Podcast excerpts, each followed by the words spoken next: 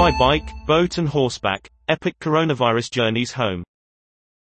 With flights grounded and borders closed, these travelers took incredible steps to get home.